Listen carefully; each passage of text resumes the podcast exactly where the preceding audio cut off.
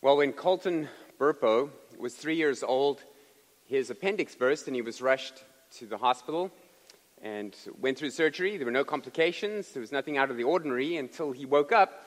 And uh, little three year old Colton claimed that during that time he had died and gone to heaven, that he had met Jesus. Jesus had blue eyes, uh, that he had met John the Baptist and Samson, that the people in heaven had wings uh, like the angels. And his father, who was a pastor, believed him. Uh, the reason his father and mother believed him was because one of the people that he said he met in heaven was a little girl who looked just like him that must have been his sister. And because they reasoned, Colton didn't know that his mother had miscarried, and sure enough, there would have been uh, a soul in heaven um, that was his sister. Because he couldn't have known that, they'd never told him, that must be a real experience, a real revelation that he had. And so Colton's dad, Todd Burpo, turned that testimony into a book in 2010 that became a New York Times bestseller. It sold over 10 million copies. In 2014, it was turned into a movie uh, named after the book, Heaven is for Real. The movie made $104 million. What do we do with claims like that? Is heaven for real? Yes. Is it for real because a three year old said so, or is there maybe a more compelling evidence that we have at our disposal? Patricia Bostelman, the vice president of marketing at Barnes & Noble bookstore chain, said, when you buy the religion subject, you're presented with many stories about heaven, personal experiences about the afterlife. But what was unusual about this book was that it was the story of a little boy. It deactivated some of the cynicism that can go along with adults capitalizing on their experiences, unquote. In other words, we at Barnes & Noble don't usually put out books that people have claimed to have gone to heaven because people are cynical. They think that the person's lying because they're capitalizing, they're making money out of their story. But a little three year old isn't thinking that way. And so that's what got people to buy the book. This came out at a time uh, around 2010 where it was very popular to have these books, people claiming to go to hell for 90 minutes, go to heaven for 90 minutes, various uh, visits and trips there. Alex Malarkey, the 11 year old, claimed the same thing at the same time. The Boy Who Came Back from Heaven was his book. Um, in fact, uh, my literary agent contacted me and said that there was a publisher interested in publishing uh, a story. They were trying to break into the more conservative Christian market. They saw that conservative Christians weren't buying these books. And so they wanted a credible Christian author to claim that they'd been to hell. She tried to explain to them Christians don't go to hell. And so, by definition, you're not going to find a credible Christian author. So, we kind of pitched the idea uh, of the rich man and Lazarus and framing the story that way. Uh, and that was, that's what led to the book, A Visitor's Guide to Hell. Just to be clear, um, if you've not read the book, I haven't been to hell, and I didn't claim that in the book. But it just shows you that the, the marketing power of those stories and the, the desire uh, for readers and therefore publishers to make money out of these uh, supernatural experiences. Also, around the same time, there were a lot of claims of people saying that they had got direct revelation from God of various things. Uh, very famously, mm, uh, Pastor Mark Driscoll, that started the wildly successful Mars Hill uh, franchise of churches throughout the United States and really the world, the multi site campus. He claimed that the reason he did that was he went into ministry because he heard the audible voice of God speak to him and tell him to do four things. Uh, one was to study the Bible and preach it, two was to plant churches, three was to train men, and four was to marry Grace, uh, the pastor's daughter. And so nobody involved had much choice except to obey God, and that's what started that. Well, of course, fast forward a few years, and uh, he was disqualified as a leader from that church movement, and the whole movement has kind of dissipated. What happened to the audible voice of God? When he came to South Africa, I stood in line to ask him that very question. Um, a friend of mine from my church as well, we asked him together, we don't believe that God speaks audibly. How, how do you prove that that happened? And he said, What do you want me to say? So I just asked, Well, what did it sound like? He said it sounded authoritative. And then kind of moved us on, and the next people in line got to speak to him. I wanted to know what accent God uses. And a lot of people think that they speak in real English, but South Africans know that y'all have accents. We don't, and I wanted to know if God speaks American or South African. But anyway, there's this question that has come because people, many people claim to hear the voice of God. Benny Hinn, Oral Roberts, Myles Munroe, Kenneth Copeland, uh, Kenneth Hagin, and of course Mark Driscoll, and many others. So this morning, what I want to do is bring some clarity to this question. What do we do with claims that God is speaking audibly, claims that God has given visions, claims that God is taking people to heaven and showing them what heaven or hell is like? What do we do with that. And since we are kind of between sermon series, we just finished going through Philippians verse by verse. We're about to go into the book of Ruth starting next week, Lord willing, for a few weeks, and then we will go into First Peter after that. So I just wanted to take this one Sunday to help equip us uh, f- from a sermon that is going to springboard off of what we've been learning on our Wednesday services. So um, if you were here on Wednesday, you heard the sermon on the Transfiguration the Mount of Transfiguration, and I said, come back Sunday and we'll round that out. So that's where we are today. Turn your Bibles to 2 Peter chapter 1. 2 Peter chapter 1. This is a passage where the Apostle Peter is writing about an experience that he had on the Mount of Transfiguration with James and John and the Lord Jesus Christ himself. And we'll look at that passage in a little bit more depth later. You just heard it read by Pastor Will uh, the Luke 9 version, uh, the, the, Matthew uh, 17 version. We're also going to look at the Luke 9 version of that. But for now, let me read for you 2 Peter chapter 1. This is a letter that the Apostle Peter, in his older age, is writing to uh, various churches to warn them about false teaching and false claims and error that is creeping into the first century church. And Peter writes this in chapter 2. Well, verse 1 says, False prophets also arose among the people just as there will be false teachers among you who will secretly bring in destructive heresies, even denying the master who bought them, bringing upon themselves swift destruction. So that's chapter 2.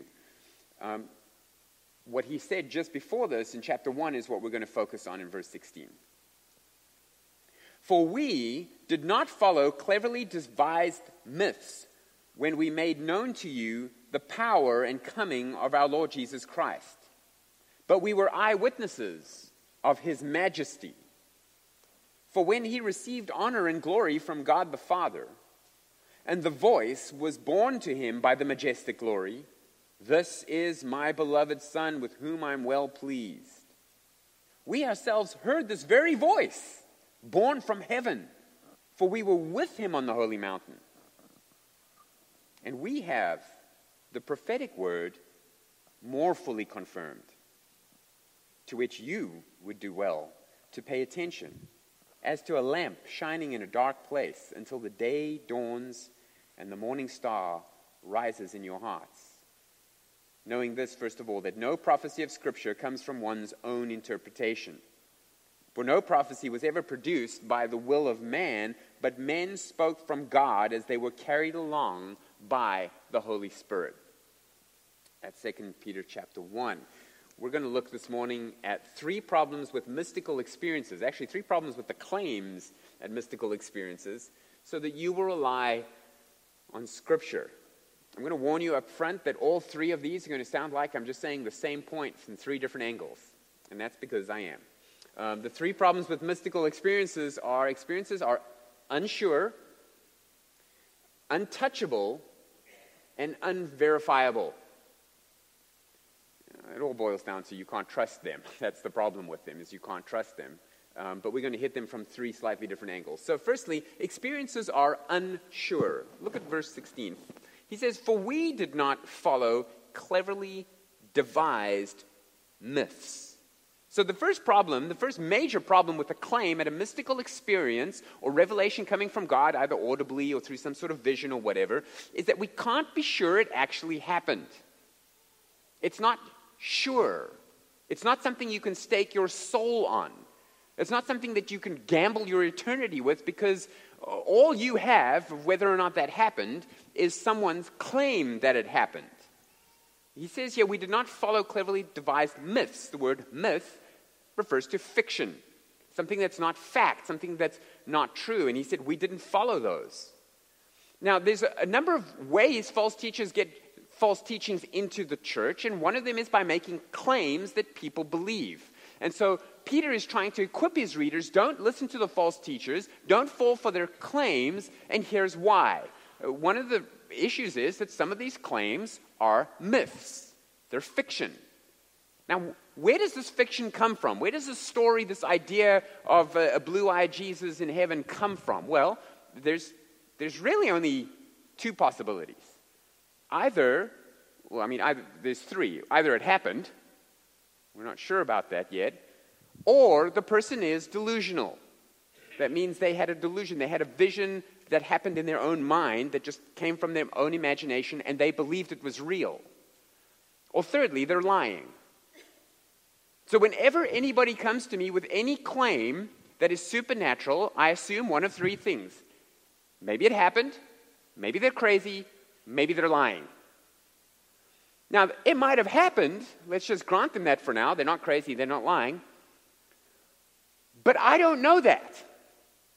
And that's the problem with the mystical experience. It's just unsure.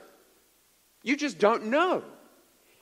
The, the, the older I get and the longer I've been in ministry, the more I realize there are more crazy people out there than I ever knew. I just didn't know there were that many.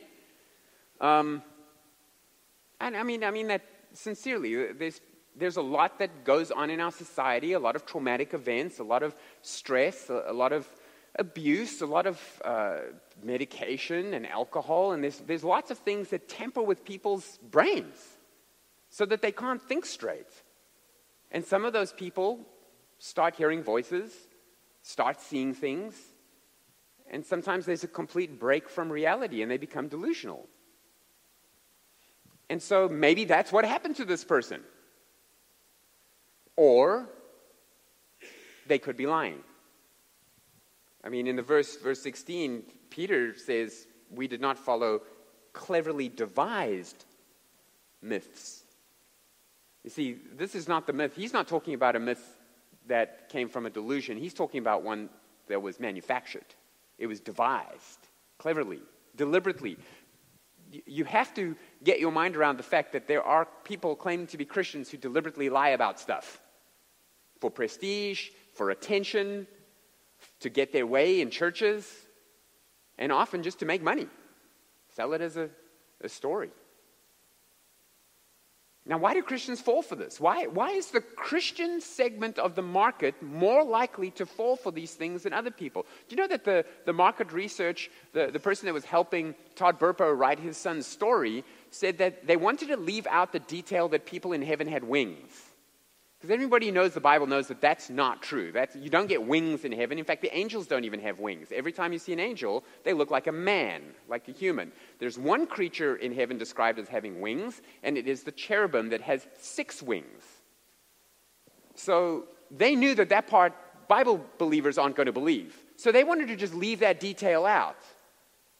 But they were eventually convinced to leave it in and just hope that Christians would still buy the book and 10 million people still bought it. And then they sold the movie rights as well. And people went to watch that as well. And it almost seems like there's no level of gullibility that we are not vulnerable to. You can claim anything and say it was a vision, and people will believe it. Christians will believe it. Unbelievers obviously don't. What is that? What makes us so gullible?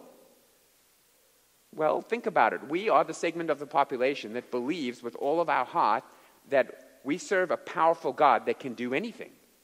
That He did these things in history, parted the Red Sea, He gave visions. We believe in angels, we believe in prophecy, we believe in miracles, we believe in healings, we believe in the second coming.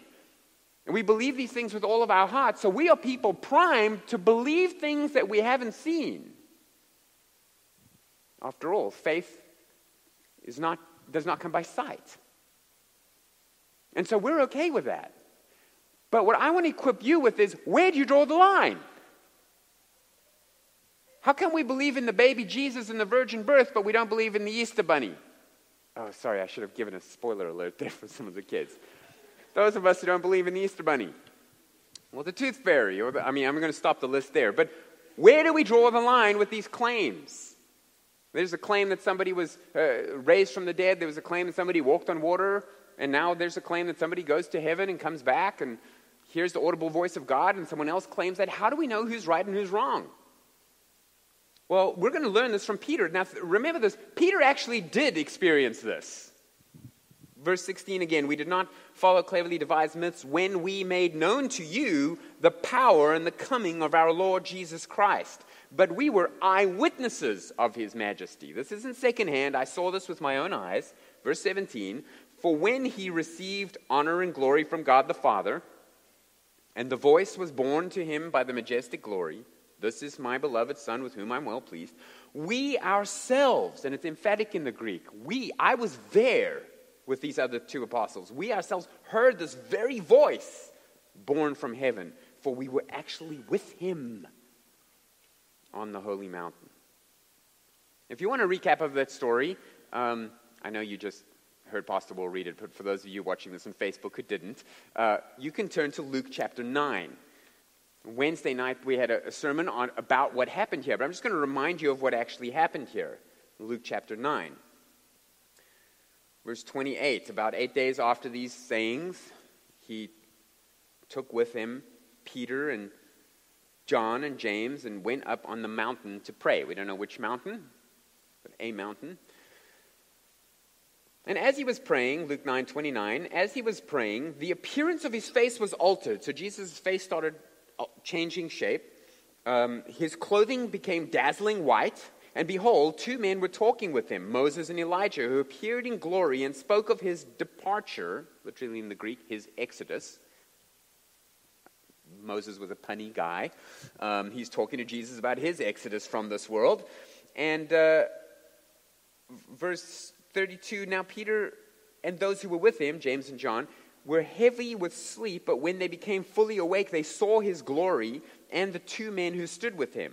And as the men were parting from him, Peter said to Jesus, Master, it's good that we're here. Let us make three tents one for you, one for Moses, one for Elijah. Not knowing what he said. And as he was saying these things, a cloud came and overshadowed them, and they were afraid as they entered the cloud. And a voice came out of the cloud, saying, an audible voice, saying, This is my son, my chosen one, listen to him. We also know from the testimony, he said, This is my son in whom I'm well pleased. He's my chosen one. Listen to him. It's the same thing that the voice said at Christ's baptism. So, at the beginning of his earthly ministry, at the end of his earthly ministry, you have the bookends, this inclusio of God stamping his approval on Christ in the beginning and in the end. I'm happy with my son. He's doing what I told him to do. Everything that he's claimed must be true because God himself is saying, Listen to him. Verse 36 And when the voice had spoken, Jesus was found alone. End of the experience. And they kept silent and told no one in those days anything they had seen. You can go back to 2 Peter. It's interesting to me that they kept silent after that. Jesus repeatedly throughout the Gospels, we've been seeing on Wednesday nights, tells his disciples to not spread this part of the message yet.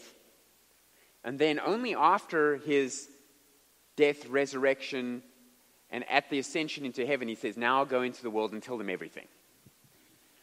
Jesus wanted the gospel message to include the resurrection.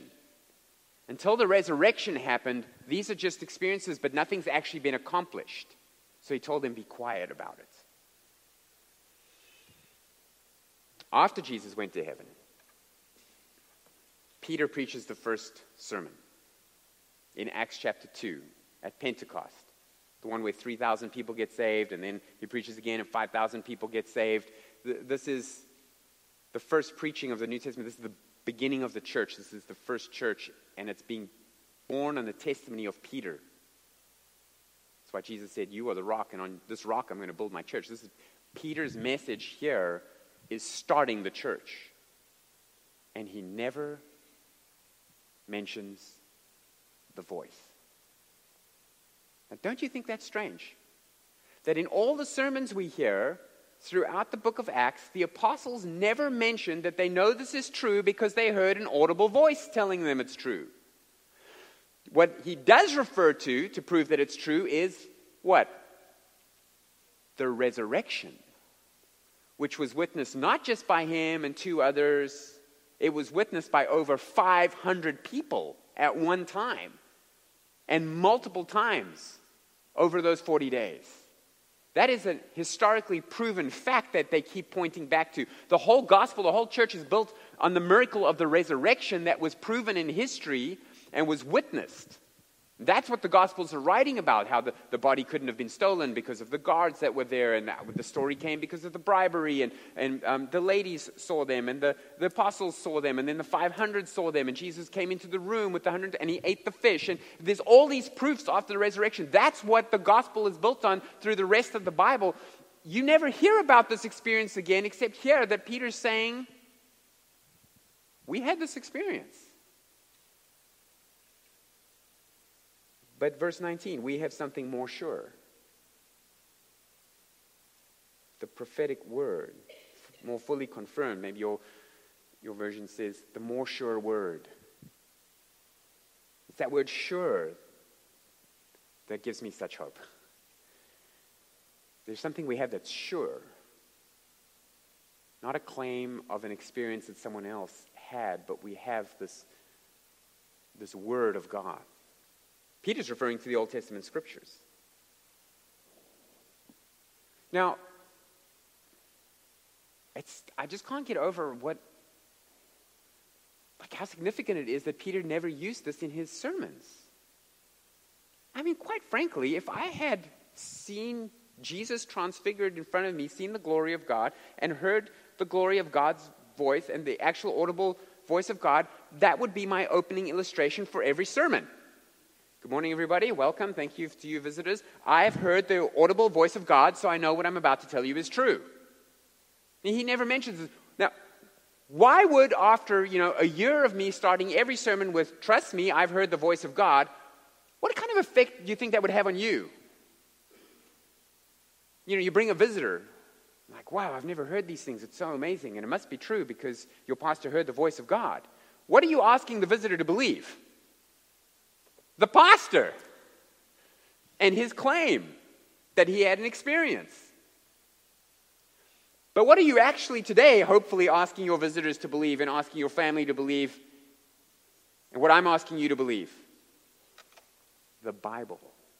What the Bible says about Jesus. I can say whatever I want about Jesus and I can claim anything I want about Jesus, and then I'm just asking you to believe me. You never have to believe anything I claim unless I can show it to you in Scripture. That's what Peter's saying. We have something more fully confirmed. We have the more sure word.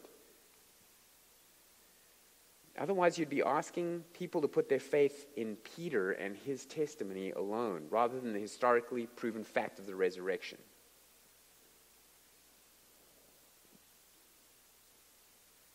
Now, is the Bible more spectacular than an audible voice experience? Depends on how you look at it. It's no easy feat getting all of these authors over all of these centuries to write the same message with no mistakes and no contradictions. So it's pretty spectacular. But I understand that people are like, yeah, but the experience. But this is the thing when it comes to your salvation, which is more important? The experience or surety? When it comes to salvation, the most important thing is I want to be sure. I want to be sure it actually happened. You might say, so you're telling me that what you see with your own eyes and hear with your own ears is not as trustworthy as the Bible? Absolutely. That's exactly what I'm telling you. Friends, I have seen with my own eyes the Statue of Liberty made invisible. I've seen David Copperfield walk through the Great Wall of China. I've seen him fly with my own eyes. I've seen him chop a woman in three and stick her back together like nothing even happened. Have you ever seen anything like that? I have. I mean, it didn't happen. It didn't happen. David Copperfield was way more popular before the internet. now people figure out how he did all those things and just put it on the internet and it kind of ruins the show. But when I first saw the Statue of Liberty disappear, I was like, oh my goodness. That's real magic you know what they did? They actually they just turned the audience around slowly. But anyway, it was amazing. My own eyes deceive me. There's something more sure than the things you've experienced yourself, and that's the Bible.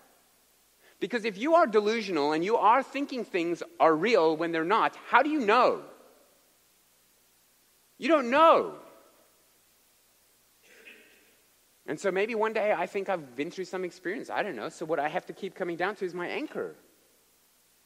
To be anchored in truth. Jesus said in John 17, verse 17, Sanctify them in your truth. Your word is truth. Your word is truth. Now, I know what you might be thinking. You might be thinking, well, God did speak to some of these people. I mean, he spoke to Isaiah, he spoke to Peter, Paul, Moses. And that's true. But, friends, it's precisely because he spoke to these people that he doesn't need to keep speaking. That's why he spoke to them. I'm not saying he can't speak audibly, I'm saying he doesn't need to once he's done it. He didn't give the 613 laws to Isaiah and then again to Peter and then again to Paul. Why? Because he had already given them to Moses. And Moses wrote them down. And this is the book that Peter's saying is more sure than your experience, the stuff that's already in there. Let me give you three passages that just prove that. Hebrews chapter 1, verse 1. Long ago, at many times and in many ways, God spoke to our fathers by the prophets. But in these last days, he's spoken to us by his Son. See, we're not saying these things didn't happen. This revelation was there long ago in many ways, in many different visions and angels and audible and inspiration, all these different things. But now, the last revelation was the incarnation of Jesus Christ and the books that write about that and explain that. That's what we now have. Jude chapter, uh, verse 3 says, I'm appealing to you to contend to the faith that was once for all delivered to the saints. The faith that was once for all delivered to the saints. The faith doesn't have to keep getting upgraded and edited and improved upon for every new generation. Well, now we've got issues that they didn't have then, and now we live in this kind of democracy, and we've got these types of technologies. No. The faith was once for all delivered to the saints, and in it are all things pertaining to life and godliness. The book of Revelation ends with this Revelation 22 18. I warn everyone who hears the words of the prophecy of this book, if anyone adds to them, God will add to him the plagues described in this book. Yes, there's been revelation, and then the last living apostle, the last person on earth who was able to do miracles, who had seen Jesus uh, resurrected and had been with him from the beginning, that person, John, writes the last book with the last revelation, including the fact that heaven is for real, and at the end, he says, Now stop writing. And then he dies. You know, when people claim to hear the voice of God, what they're doing is they're unwittingly denigrating Scripture. They don't mean to do that. But what they're saying is that God's word is sufficient for most things for life and godliness but not all things. Because in my case, my decision about my work, whether I should have bought that boat, or whether I should have married this girl, in my case, I needed more direct revelation. Because what I was doing is really important. And then you're saying, you know, the Bible wasn't enough for that.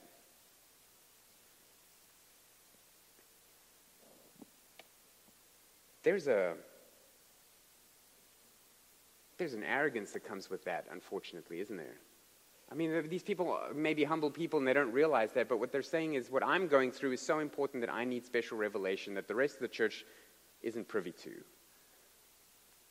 And what I find fascinating about that is very often it's about pretty trivial issues that people are claiming to get revelation on. I mean, honestly, I would find my line of work would really benefit from being able to just have direct revelation from God. There's a number of times in my life, I mean, I'm, I'm trying with all my heart to serve the Lord and serve His people, and, and sometimes I just need to know, Lord, like, what does this passage mean? Or what happens at this part of the tribulation that I don't understand? Or in this counseling situation, who's telling the truth here? Or did this really happen? Or what should we do with this money? Or is this missionary using the money well? Or, or should we rather give it to someone else? There's like lots of things that, that are important kind of for kingdom work and I'm like just bashing my head on my desk, praying to the Lord for wisdom, searching the scriptures. And you come along and say, Yeah, the reason I bought a boat is because God told me to. Well, lucky you. I wish he would tell me how to lead his people, you know. Strange the things people claim. So, experiences are unsure. That's the first problem. The second one is that experiences are untouchable. And what I mean by that is that they're not objective, they are subjective. Look at verse 20 again. Uh, look at verse 20.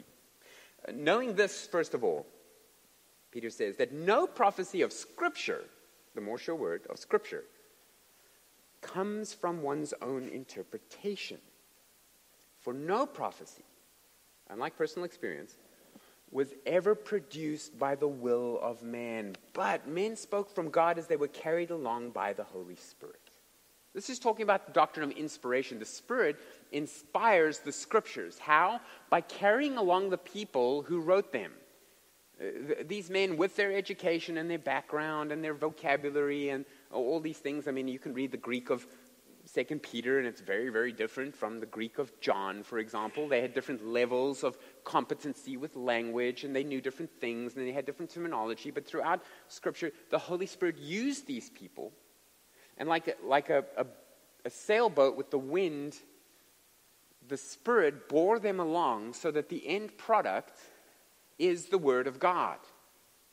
2 Timothy 3:16 says that all scripture is breathed out by God And so this is where Scripture comes from. It comes from God, not from these people. Uh, often you'll talk to unbelievers and say, Well, I don't believe the Bible because it was uh, written by men and, and men make mistakes. No, it wasn't.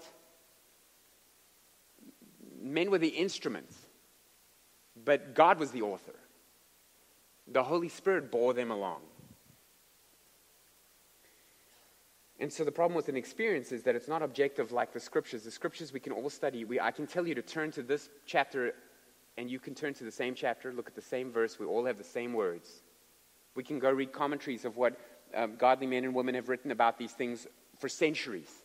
They all had the same Bible. They had the same Bible 500 years ago. They had the same Bible 2,000 years ago. What's so great about finding the Dead Sea Scrolls, which is the, the oldest manuscripts that we have of the Old Testament, uh, they were written 300 years before Jesus was even born. They're the same Old Testament you have in your lap. That's what made it such a great discovery because it kind of proved, oh, we've had it right all along. John MacArthur writes this There are only two basic approaches to biblical truth one is the historical objective approach, which emphasizes God's action toward men and women as taught in Scripture. The other is the personal subjective approach, which emphasizes the human experience of God. How should we build our theology? Should we go to the Bible or to the experiences of thousands of people? It's an important question because I've heard I mean, I know in our circles it's maybe not as common, but in South Africa it's the most common um, denominational flavor in English Christianity in South Africa is one that claims these types of experiences happening most often. And so I bumped into this all the time, all the time. And one day, a guy, even in my church, he was new, and he came up afterwards and he asked for prayer, which is fine. All he had to do is say, I really feel like I need prayer, or I, I you know, I, I believe the Lord wants me to get prayer about this situation, but instead he said this um, I came because God told me audibly to come up for prayer. So, you know, if you say that to me, that's like sick him to a dog. I mean, I'm like, okay, hold on. We're going to pray for you. Don't worry. I will definitely pray for you. Let's just talk about this audibly. I said to him, What do you mean God spoke to you audibly? He said, I was sitting in my pew and I heard this voice behind me saying, Go up for prayer. And I said, I know the guy who was sitting behind you. I think it was him. And which is more likely, that the guy sitting behind you tells you to go up for prayer, or that God spoke to you? I didn't say that part to him, I'm asking you. So I say, How do you know it wasn't the guy behind you? He had never been asked that. Nobody had ever challenged his God told me before. And he said, I just knew it was God. Okay, well, now, now suddenly this just transfers from objective to subjective and it's untouchable now. Well, if you just know something to be true, I can't question it anymore, right? It's out of my, okay, well, you know it's to be true. Anything else I do is calling you a liar or crazy. So, I, I mean, I just prayed for the guy. I won't tell you what I prayed. I prayed that he would hear the sermon. Um, I'm just kidding. Um, a neighbor of mine once told me, you know, uh, Kim and I were kind of like trying to disciple this couple that lived next to us in California, and he had moved to California, and he said, I moved here because God told me to be an actor. And God told me audibly to come to California and to not work, not do any other job until I was an actor. And so his wife went out every day and worked a full time job while he stayed home watching movies all day as research. And so eventually we go and confront him on this and we you know just lovingly say, look, 1 Timothy chapter 5 verse 8 says that if a man doesn't provide for his family, he's acting worse than an unbeliever. That's what the Bible says. And you guys are struggling financially and your wife's working all day and you're watching movies and we just don't think that's right. It's a bad witness. And before he could even say anything, she stepped up and said, No, no, no. God spoke to him, so that's what we need to do. It's just untouchable. You can't argue with that. I ask, Does God ever speak to you audibly? No, just through him. That's convenient. I'm going to give a men's class. This is how to how to have a marriage. Just tell your wife God speaks to you and tells her what to do. Don't worry, he won't speak to her. I mean, that's crazy talk. But I can't, you can't reason past that point. I just came to you with a scripture. You came to me with, well, God told me, and your wife says, well, God told him. And It's like, okay. These experiences are untouchable. The third problem is that these experiences are unverifiable. You're saying that's what we just said. I know, I, I warned you. One is that it's unsure, so you can't like stake your salvation on it. Secondly, it's untouchable, it's subjective, it's produced by the will of man, it's open to your own interpretation. We can't all study it the same way. And thirdly, experiences are unverifiable. In other words, they're fakeable. Because remember in verse 16, he called them cleverly devised myths. In verse 19, he says, We have something more sure, the prophetic word, to which you will do well to pay attention, as to a lamp shining in a dark place. So Peter's saying, I actually did have an experience, not a cleverly devised myth, but an experience, and yet I'm not expecting you to believe in that. I'm not expecting you to accept that experience. What I am expecting you to do is pay attention to the scriptures. Because I could have faked what I did, but we can't fake the scriptures. Colossians 2:18 says, "Let no one disqualify you." And then there's a list of various mystical claims going on in detail about visions, puffed up without reason by his sensuous mind. Puffed up without reason. So people who go on about these visions are puffed up. That means arrogant. That means conceited. They think more highly of themselves. What is it about your life that is so important that instead of revealing something explicit, to people who are writing commentaries and shepherding flocks and teaching pastors and uh, moving to the mission field and have to learn other languages and have to make decisions when they get there. They don't get these revelations, but you do about what college to go to.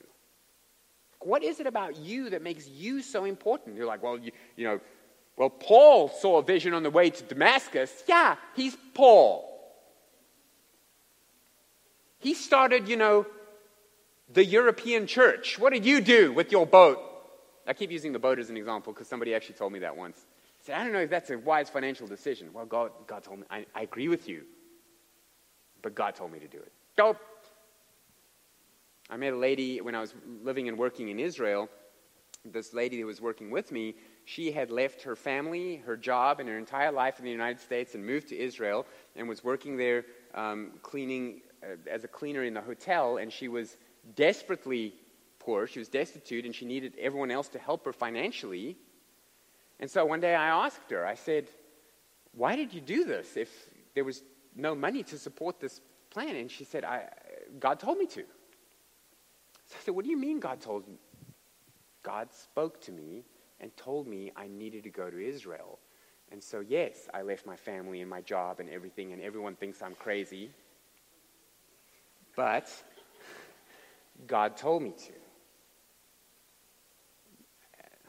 I mean, it's like people just decide what they want to do and then they slap this God told me to, so you leave them alone. And this is, this is what happens.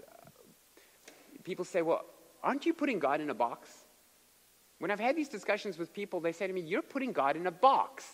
You're saying God couldn't do that. Who are you to say that God can't speak to that person to tell them to go and do this thing? And it took me a while before I had a response that made sense, but this is what I would commend to you. If somebody says, Are you putting God in a box? you should come back and say, Can God lie?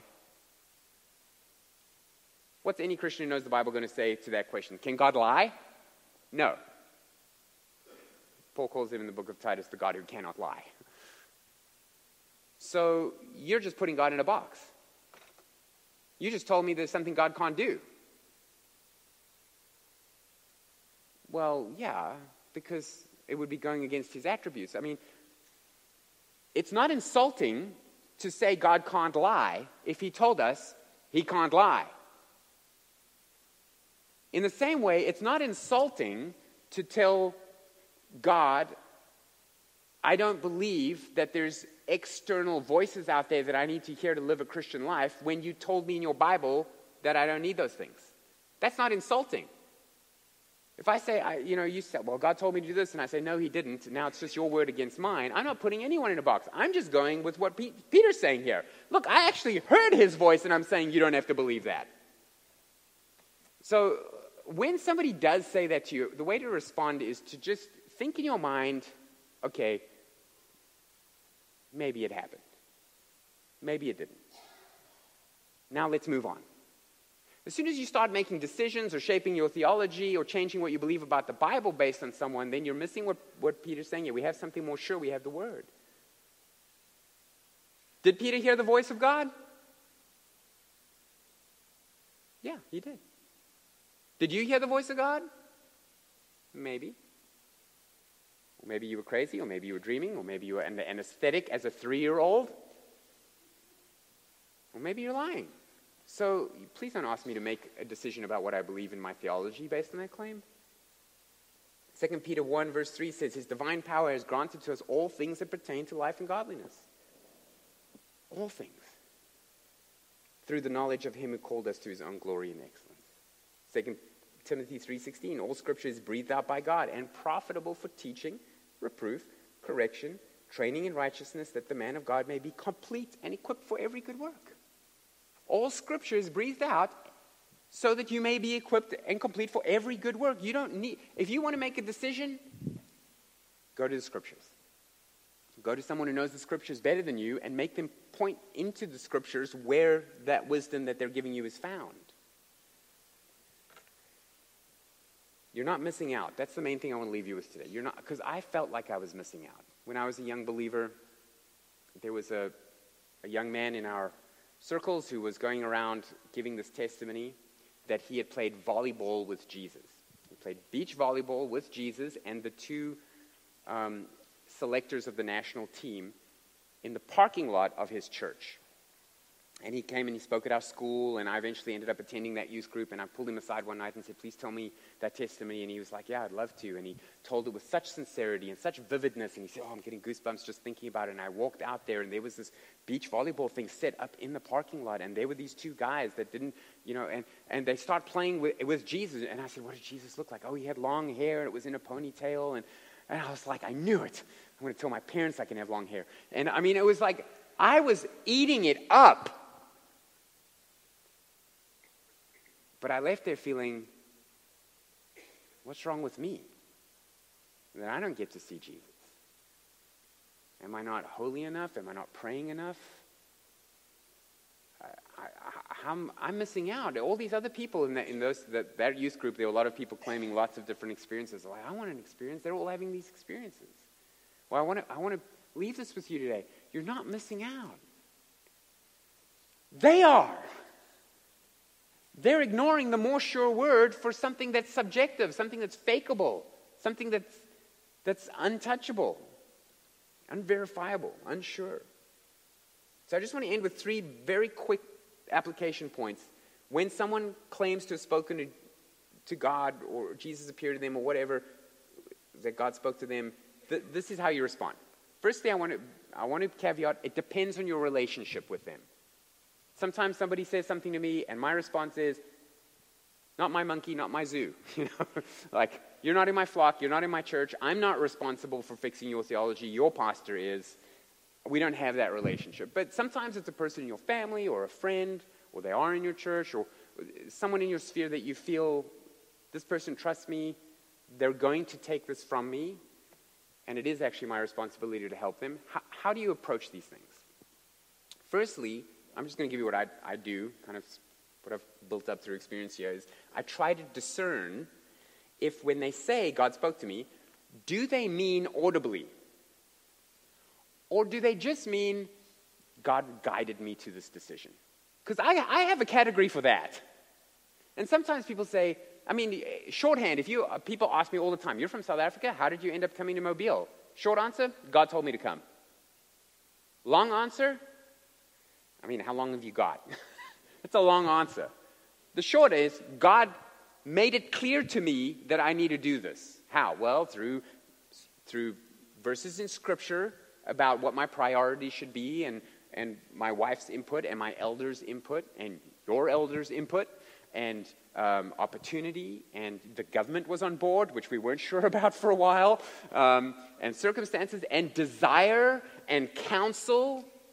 I mean, I must have called two dozen people who had either been in this church, pastored this church, or have, was directly related to this church before we considered anything. Counsel. So you get counsel and you get spiritual guidance and you look at the authority of your elders. And, and if you just say, God spoke to me and that's what you mean, I'm okay with that. That's shorthand between Christians. So I try to discern that. I just leave it alone if that's what they say. But if they mean God actually spoke to them, go buy a boat a big one. Don't worry about the debt. Then I'm like, ah, okay, what do I do? So after I've done that, step one is are they talking about a mystical, miraculous experience? Step two, if they are, then uh, first thing I try to do in my heart is I try to assume the best about them and that they're not lying to me to try to get something out of me or money or prestige or attention. I just try to assume that they are just imagining things. That this is just a vivid imagination and that's that's what they think happened to them. So they're not lying, they're just self deceived. And so in that case, I'll pray for them silently, otherwise it'll be rude, that God would help them to trust the more sure word. That's what worked with me when I was in that confused thing. People prayed for me, and the Lord helped me out of that. So discern if they're saying it, what they mean is audible, or that they actually had this experience. To assume the best, that they're not lying to you, um, and that they're just they're self-deceived. And then the third, and the reason I do that is because it helps me relate to them less belligerently. You know, like I don't want to be pugnacious. I don't want to be polemic. I don't want to fight with them about this. I want to be gracious. So if I just assume they're not lying, that helps me. If I think they're lying, I'm just like, oh, liar. Um, so, so I believe the best. And then the, the final thing I do is I try to talk to them about what the Bible actually says about that situation. So God told me to do this thing. And I said, you know, God told me to quit my job because I have this terrible boss.